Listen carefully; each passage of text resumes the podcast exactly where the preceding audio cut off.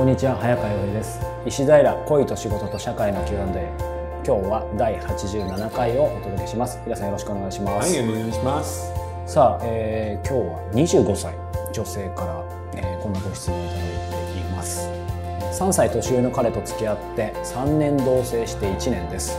仲も良く結婚も考えています。しかし少し悩みがあります、私は彼が人生で初めての彼氏ですもともと性欲が強い私ですが彼とのセックスが大好きになりいつもセックスのことを考えているようになりました。なるほど。彼は過去に2人彼女がいてセックスをたくさんしていたようです。恋人のいない時期も誰かと関係を持ったり性に開放的に生きてきて逆に今は性欲が落ち着いているようです。私は思いっきりセックスをした時期がないのでやってみたいですが彼以外とはしたくありません、皆さんの好きな人とたくさんという言葉がとても好きなのですが性欲に差がありあまりできずいつも少しで十分で今は月に12回ほどですが私は毎日は無理でも最低週1以上ぐらいはしたいです、うん。誘うといつもだるそうにしているのか断られるのが辛くて誘うのもやめてしまいましたしょうがないことなのでしょうか？ということですいや、これ厳しいよね。25歳女性です、うん。で、彼は28歳で、最初のその、うん男性の性欲の波が収まってきたところであると。で、彼女はまだ覚えたばっかりっていうね。あただ、それでもさ、月に1、2回っていうのはさ、若いんだからさ、お互い。ちょっとやっぱこれ厳しくない？あ、うん、ただな、3年同、三年、付き合って3年、同棲して1年か、ちょうど落ち着いてきた時期なんだよね。そう。かそうですね、うん、付き合って3年目だからね。うんただ、このまま行くとこのままずっと行ってしまうので、うん多分、さらに頻度が下がっていくと思うんですよ。うんなので、あのー休みの日とかに、ちょっとちゃんと話した方がいいんじゃないかな。やっぱりそこですかね、うん、もうちょっと、あの、私としてはしたいし、うん他の人とはしたくないっていうようなことは言った方が。うんうん。でもこの彼女はだからもうそういう意味でうんと3年付き合って3年でうん。そのうちの同棲1年ってことは、だからそれなりに経ってるけど、うん。今もそういう欲はいや、逆に女性の方が、この子、彼女、彼と付き合ったのが初めてなので、その時バージンだったわけじゃない。はい。最初はやっぱり始めてから半年とか1年とかは、その何がいいのっていう感じじゃない。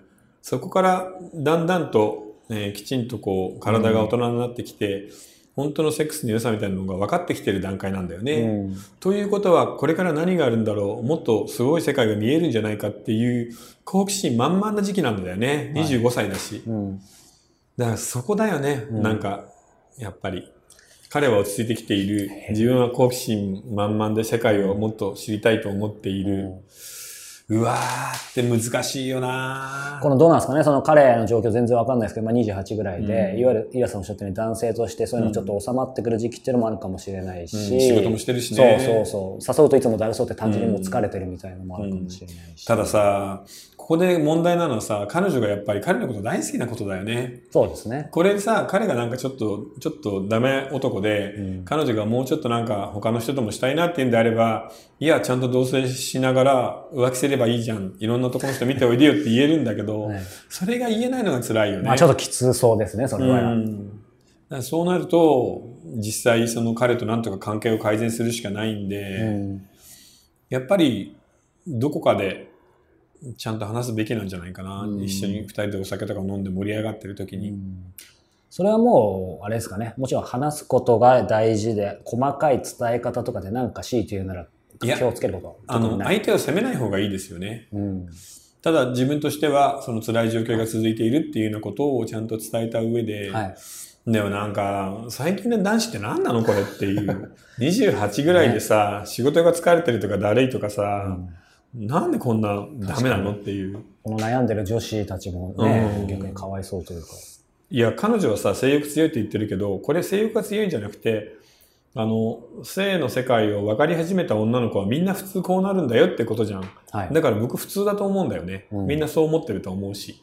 うんなのになんか男の子たちが、なんか大した仕事してないのにさ、すぐ疲れたとかさ、もうなんか飽きたみたいなさ、なんだろうね、うんあの、正直言ってそっちの世界でダメな人って、すぐに見切るんだよね。うん。ああ、なんだ、セックスってこれだけのものなんだなと思って、そこで止まってしまうんで、うんいつまでも向上しないダメなセックスを繰り返して飽きて、やらなくなっていくっていう、何なんでしょうね、この、あの、ねうん、落ちこぼれ感。そんなことじゃ、とてもじゃないけど、少年にはなれないよね。なるほど本当。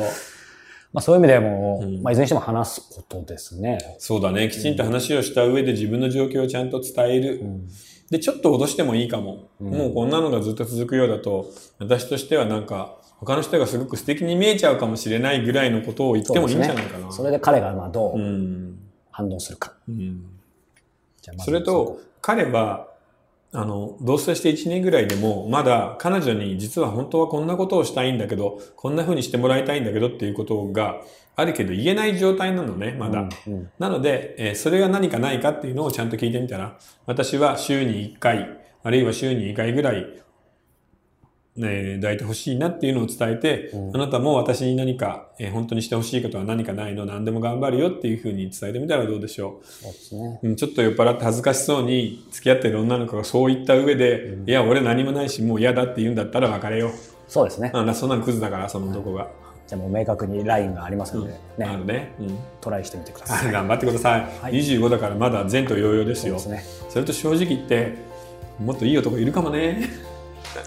さあ、この番組では皆様からのご質問を募集しております。ぜひ恋や仕事、社会に関する疑問をお寄せください。また、イラさんと双方向のコミュニケーションが楽しめるオンラインサロンの会員も募集しています。詳しくは石平公式サイトからご確認ください。はい。今日は第87回をお届けしました。はい、皆さんありがとうございました。はい、ありがとうございました。